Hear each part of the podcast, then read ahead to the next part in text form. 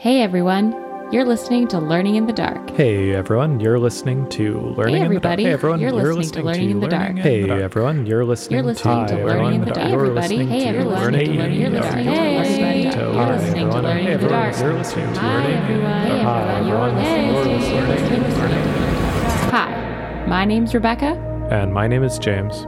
and you're listening to Learning in the Dark.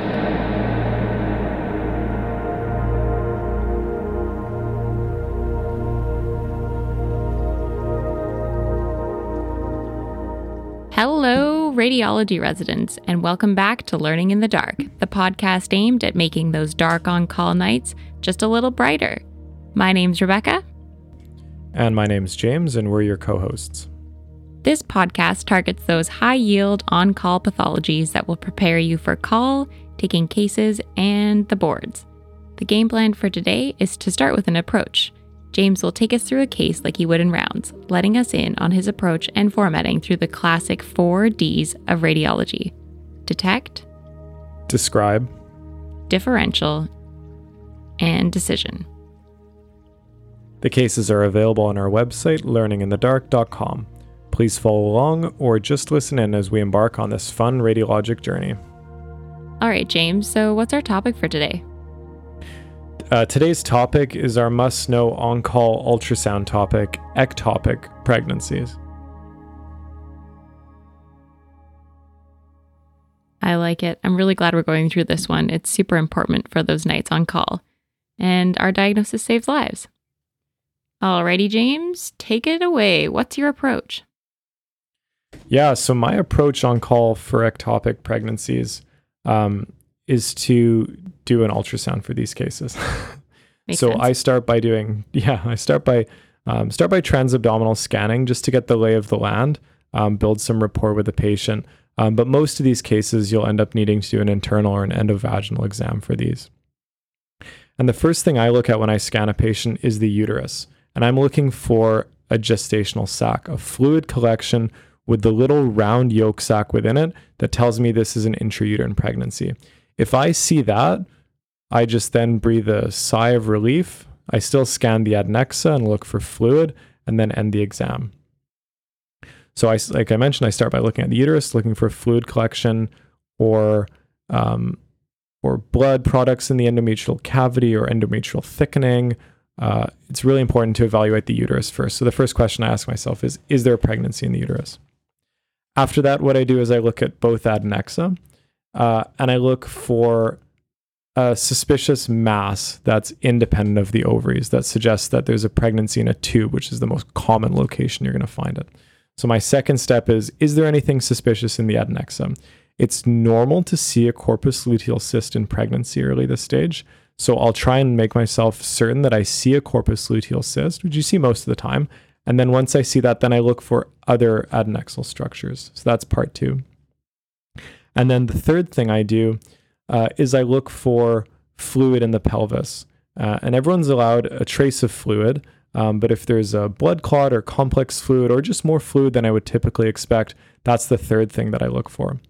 And so then when I have these three pieces of information, uh, what's going on in the uterus, what's going on in the adnexa, and what's going on with the fluid, um, then I can sort of classify these for myself a- into either uh, definite ectopic, a probable ectopic, a pregnancy of unknown location, a probable intrauterine gestation, or a definite intrauterine gestation. And I'll sort of um, get into those, what each of those means a bit later on.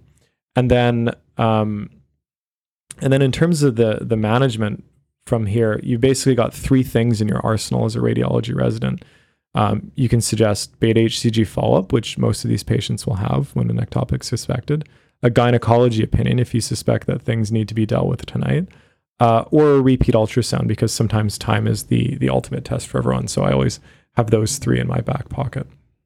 That's awesome. Okay, so really, uterus, adnexa, and free fluid. Got that. It's really just the only three things that you need to look for because uh, if you just think about those three things every time, you can make your approach really simple. I like that. The KISS principle. Keep it silly simple. All right. Something. Something like that.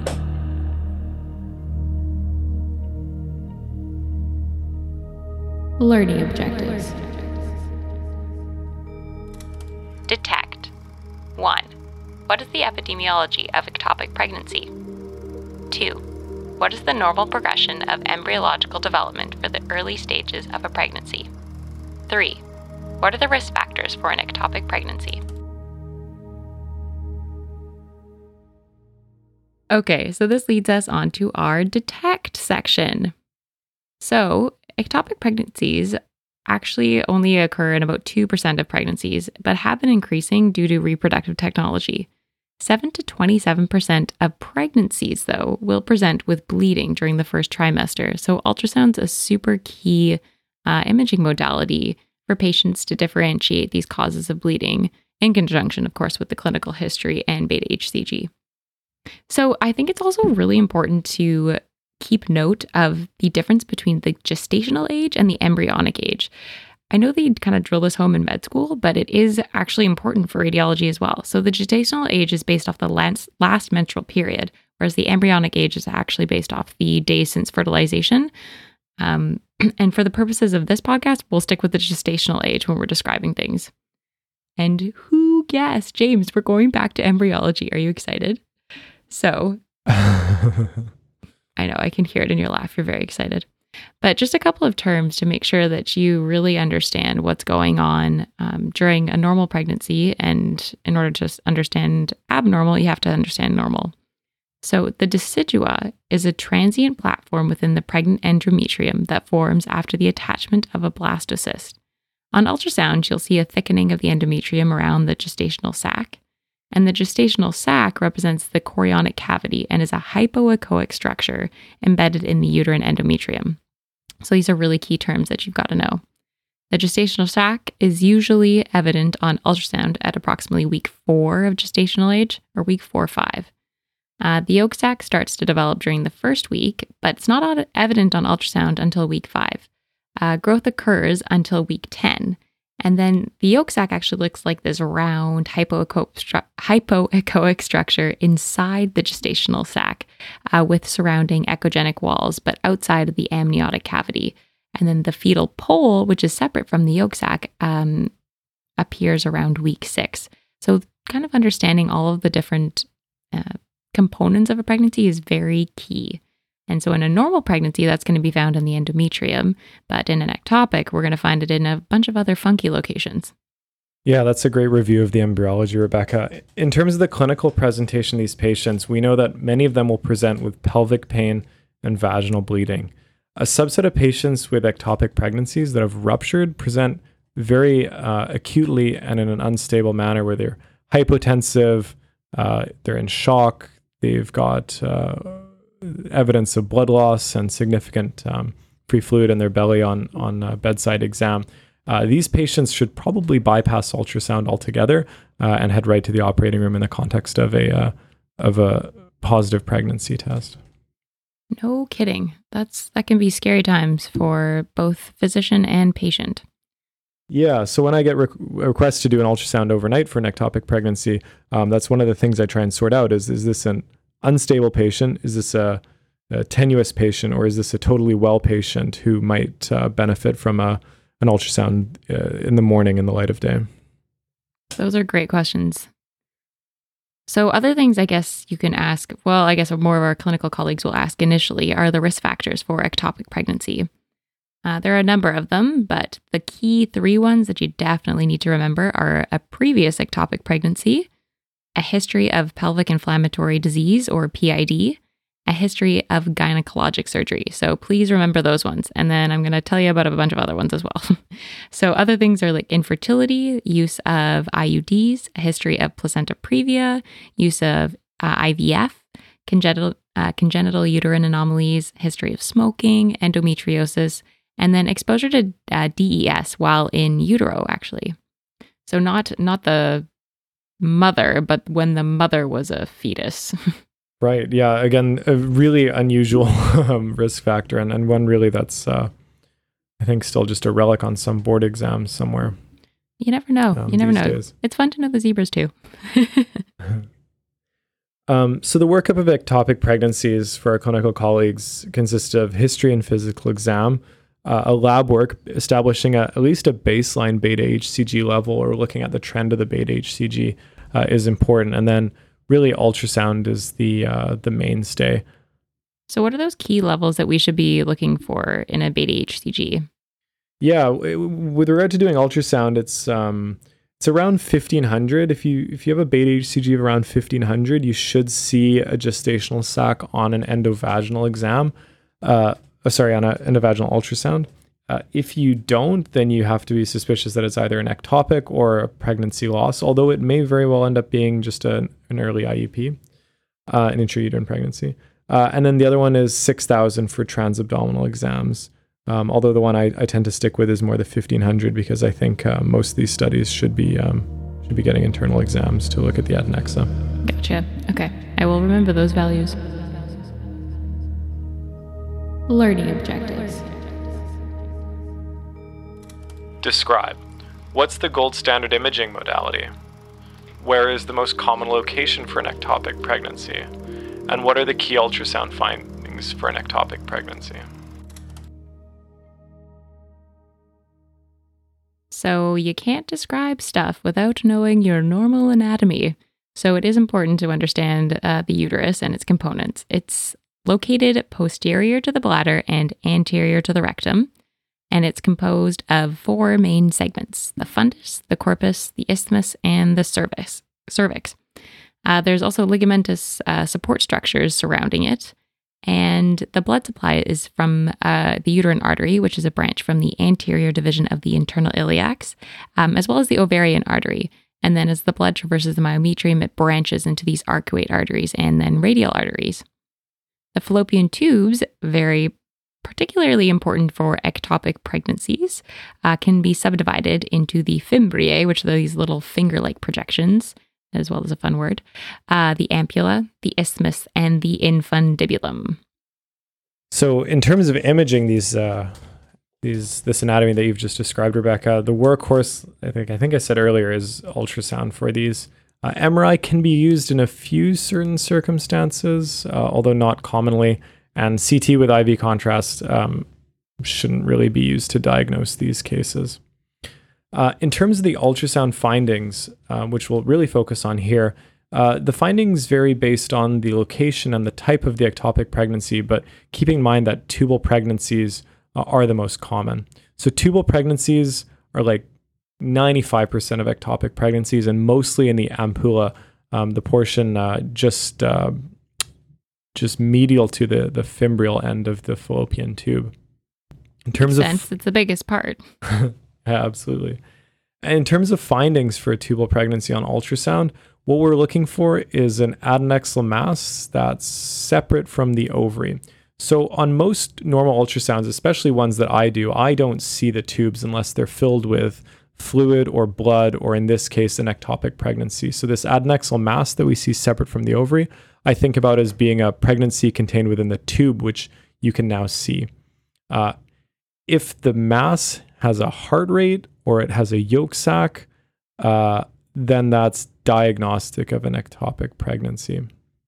Some people talk about the tubal ring sign, this hypervascular echogenic ring surrounding this this mass. Um, I've never really found that too helpful, mostly because a corpus luteal cyst can look exactly the same, uh, or at least look very similar. So, what I'm looking for is a mass that moves completely independent of the ovary. And the way I do this is by taking my probe and I warn the patient that it may hurt, it may be tender. Uh, and then I move, I try and capture images, cine video images, uh, showing the ovary and this adnexal mass moving separate from each other. And if I can convince myself that that's the case, then this is almost certainly an ectopic pregnancy. After I've looked at the adnexa, or after the adnexal findings are described, then I look at the endometrium. And the endometrium in a tubal pregnancy can be really variable. It can be totally normal, it can have blood and fluid in it. Some people have described a pseudogestational sac. I think this sort of is going a bit out of vogue now. Um, so I just describe it as a bit of fluid within the endometrial cavity if I see that. Um, and then again, the third thing I look for are the extrauterine findings. So pelvic free fluid. Um, do I see other evidence of blood within the tube or blood within the abdomen itself? Nexa, endometrium, extrauterine or free fluid. Got it. All right, so what about this entity of the interstitial pregnancy? I've heard that it's quite less, well, definitely less common than the tubal. Yeah, absolutely. Um, in interstitial pregnancies, the when the tube comes into the uterus, there's a little segment called the intramyometrial segment, and this is the segment of the tube between um, its peritoneal segments and the endometrial cavity. And very rarely a pregnancy can implant into that segment. And this can cause life threatening problems because what doesn't, what ruptures is not necessarily the tube, but often the uterus itself if um, if this isn't identified early on. So these pregnancies are very eccentrically located with a thin layer of myometrium. Classically, it's less than five percent, but like anything in radiology, it's not always about numbers. It has to be really convincing that there's really not much covering this pregnancy or covering the gestational sac. Um, I've seen a few cases that have been suspected to be interstitials that have undergone short follow up. And it turns out that they're just a really eccentrically located pregnancy that when you follow it up, uh, sort of descends more into the central endometrium. Uh, and so I find the diagnosis of an interstitial pregnancy really challenging. And like so many things, if if it, the patient's stable and if it's a wanted pregnancy, I think sometimes doing a short interval follow up uh, in conjunction with your gynecology opinion uh, is is sometimes the best thing for these patients. What is like a short inter- interval follow up? Would you say a couple of days? Like, yeah, it's a good question. I mean, I don't have a good number for interstitial pregnancies. If I don't say if, say if I'm doing a, an, a pelvic ultrasound for suspected ectopic and I don't see anything, the quote pregnancy of unknown location, I'll often say seven to ten days is probably a pretty good interval. If there's nothing suspicious about it, like no suspicious adnexal mass, no fluid, no hemorrhage, maybe seven to ten days. Okay, that's great. All right, so I'm back to my zebras. Sorry. So, the ovarian pregnancy, which is also very rare, risk factors include an IUD potential use, um, and it may also occur in relation to heterotopic pregnancies, which we'll get into later. Um, so, those findings that we'd see in of the oh so lovely zebra would be uh, the gestational sac, chorionic villi, or atypical cysts with a hyperechoic ring, as James so astutely described before in the context of a tubal pregnancy, um, but alongside a normal fallopian tube and located really in the adnexa, but also very rare. yeah, I've never seen an ovarian pregnancy. I um, I don't know how I'd go about that to be honest. If I suspected one. well, that makes two of us. Um, the next one is the cervical pregnancy. And this is uh, a pregnancy that develops within the endocervical canal. Again, really rare. You've got a, a gestational sac in the endocervical canal. And so, what's on the differential diagnosis for a cervical pregnancy? So, if you see a gestational sac in the endocervical canal, is um, that of a basically a an early pregnancy loss in progress, where the the patient's miscarrying, and so the um, gestational sac is descending through the endocervical canal. So again, if I see a pregnancy in the endocervical canal, um, which I, I, haven't done yet, but you know, you really want to assess for whether that's uh, mobile and whether or not it looks like uh, an early pregnancy loss. Again, if you're uncertain, um, again, a short interval follow up is is probably a good a good thing if there's no other adverse features and it looks like it's quite early on um, as well as clinical follow up, i.e., telling the patient to or asking the patient to watch for signs of um, passing products of conception. Gotcha. All right. So, what about these scar pregnancies? So, they're very rare, accounting for less than 1% of the ectopics. And their pathophysiology is thought to be secondary to these fibrous tracts that are formed from previous surgeries that connect the uterine endometrium to the myometrium. And you find these gestational sacs that are present in the anterior wall of the inferior aspect of the uterus, or aka where the um, previous surgery occurred. And the myometrial tissue may be thinned anteriorly due to compression. James, can you see pregnancies anywhere else? Um, yeah, we're, we're pretty much making our way through the list. I guess the last one I can think of is the the abdominal pregnancy or the intra-abdominal pregnancy, which is pregnancy that's located in the peritoneal cavity, uh, away from the tubes and ovaries. Uh, and these are a source of, of high morbidity and mortality uh, compared to tubal ectopics. And again, the findings are, are pretty non-specific or similar to other tubal pregnancies. You don't have a normal intrauterine gestation, and then you find a gestational sac somewhere in the peritoneal cavity, uh, together with uh, with likely some hemorrhage. And then the last one, Rebecca. Yes. The last So we- one. We've talked about my approach, which is if there's nothing in the uterus, then really focus on the adnexa. But if you see something in the uterus and you see something, if you see a pregnancy in the uterus and then you look to the adnexa and you see a pregnancy there, What? Your mi- my mind's being blown. Oh no. I think that's called the heterotopic pregnancy. So you've got two. Yeah, and and these are really rare. And so, you know, you can spend a long time scanning pregnancies or early pregnancies, but I find generally if I find uh, an intrauterine gestation after that, I'm I'm sort of ticking off normal ovaries. The one exception to that is if the patient tells me that they've had IVF or, or other re- assisted reproductive technologies. In that case, if they're experiencing bleeding or abdominal pain, then I will hunt hard uh, to see if I can find a heterotopic pregnancy. Because these patients are at, are at the highest risk for these. Gotcha. Yeah.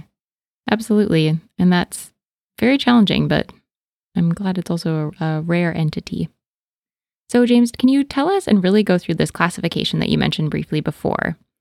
I feel like it's a very helpful way to summarize all of the findings and uh, terminology in ectopic pregnancies. Yeah. So, again, first thinking about the uterus and what we see in it gestational sac, you can call it a gestational sac if you see the round little yolk sac in it. Okay. Uh, and then the embryo plus or minus. And then in the adnexa, you're looking for uh, any complex adnexal mass that's independent of the ovary and and or a heartbeat or gestational sac and yolk sac outside of the uterus. So the the most straightforward one I think is a definite intrauterine gestation. And this is when you see a gestational sac in the endometrial cavity. This is an intrauterine gestation.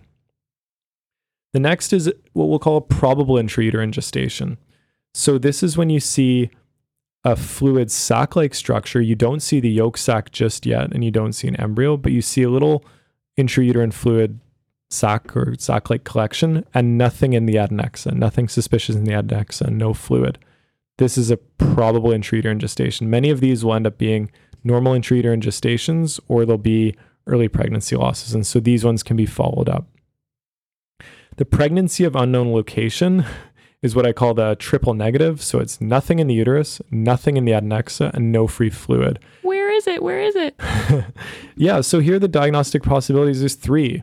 So it can either be an early intrauterine pregnancy, it can be an occult ectopic, or it can be a completed spontaneous abortion. Fourth, our probable ectopic pregnancy, is when you see that extrauterine or adnexal mass and nothing in the uterus. And the last is the definite ectopic pregnancy. And this is when you're looking out in the adnexa and you see either a yolk sac or a heartbeat or something where you're confident that what you're looking at in the adnexa is not uh, an, an, another kind of mass, but it, you're confident that that's a pregnancy outside, and then that's a definite ectopic pregnancy. So in my head, I have this spectrum ranging from definite ectopic to definite intrauterine. I've got five options. And once I've looked for those three things, what's in the uterus, what's in the adnexa, and is there any fluid? The fluid being more the supporting feature. Like if you see a lot of blood, that's going to tip you towards that there's something sinister going on. Uh, I try and categorize my impression, uh, my final report, as being one of those five. And then the management sort of flows naturally from there. Like definite ectopic, that's going to go to gynae. Probable ectopic goes to gynae. Pregnancy of unknown location can be followed probably using beta HCG, serial ultrasound, probable intrauterine the same, and definite intrauterine just moves on to um, you might get a viability scan or a dating scan afterwards in a couple weeks' time.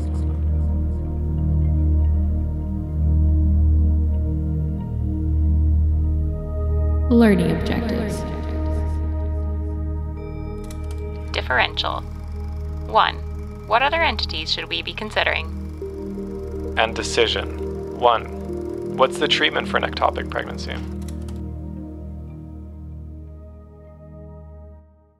Okay, this leads us on to our differential section. So, abdominal and pelvic pain in pregnancy has a very broad differential. And we kind of touched on a lot of the different things uh, in our previous discussion about the findings that we should kind of keep, keep ourselves out on the lookout for.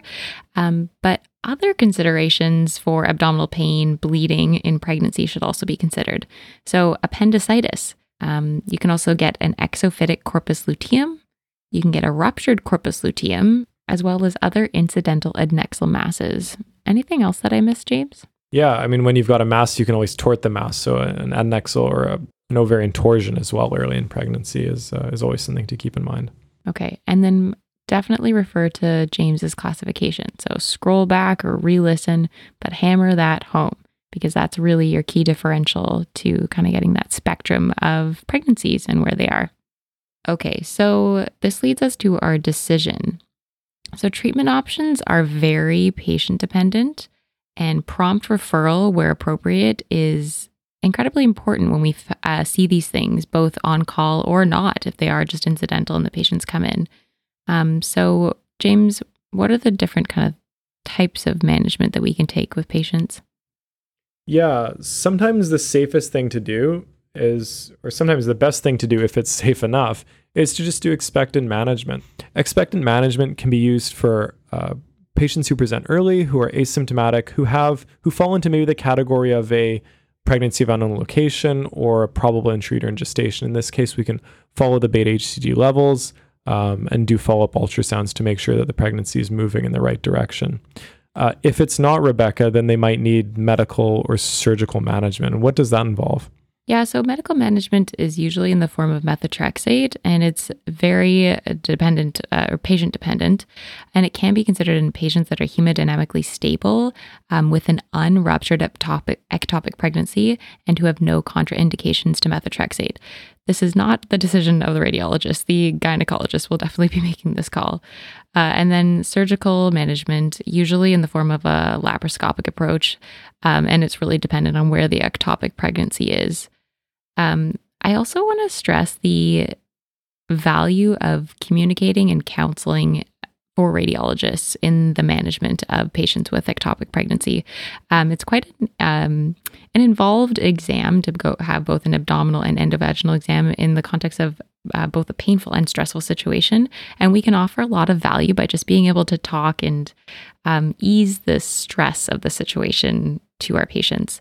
Um, so just those those soft skills that we got to keep in mind when we're on call and tired at four in the morning.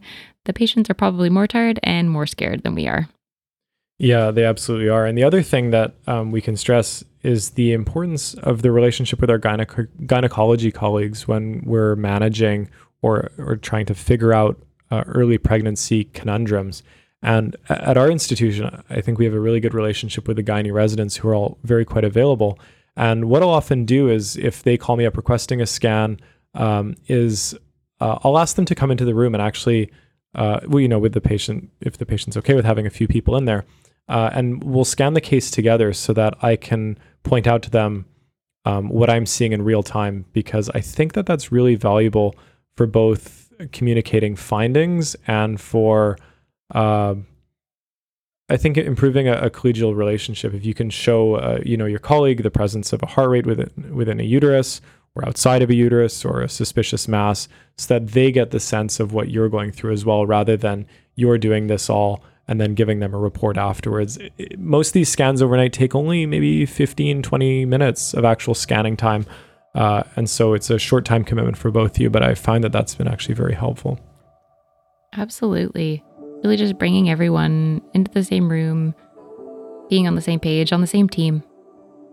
Yeah, and, and you'll find that when you do these ultrasounds overnight, it's you and the patient and often a chaperone in the room together, and they'll have a lot of questions for you because there's a lot of uncertainty that goes along with early pregnancies. Uh, and if you can have one of your gynecology colleagues there, um, they're sort of doing their consult at the same time, maybe, or, or getting a bit of extra information for their records. Uh, and then for them to be able to answer the questions in the room can also be um, probably the best thing rather than sort of deferring those questions uh, to them later on when they might forget them.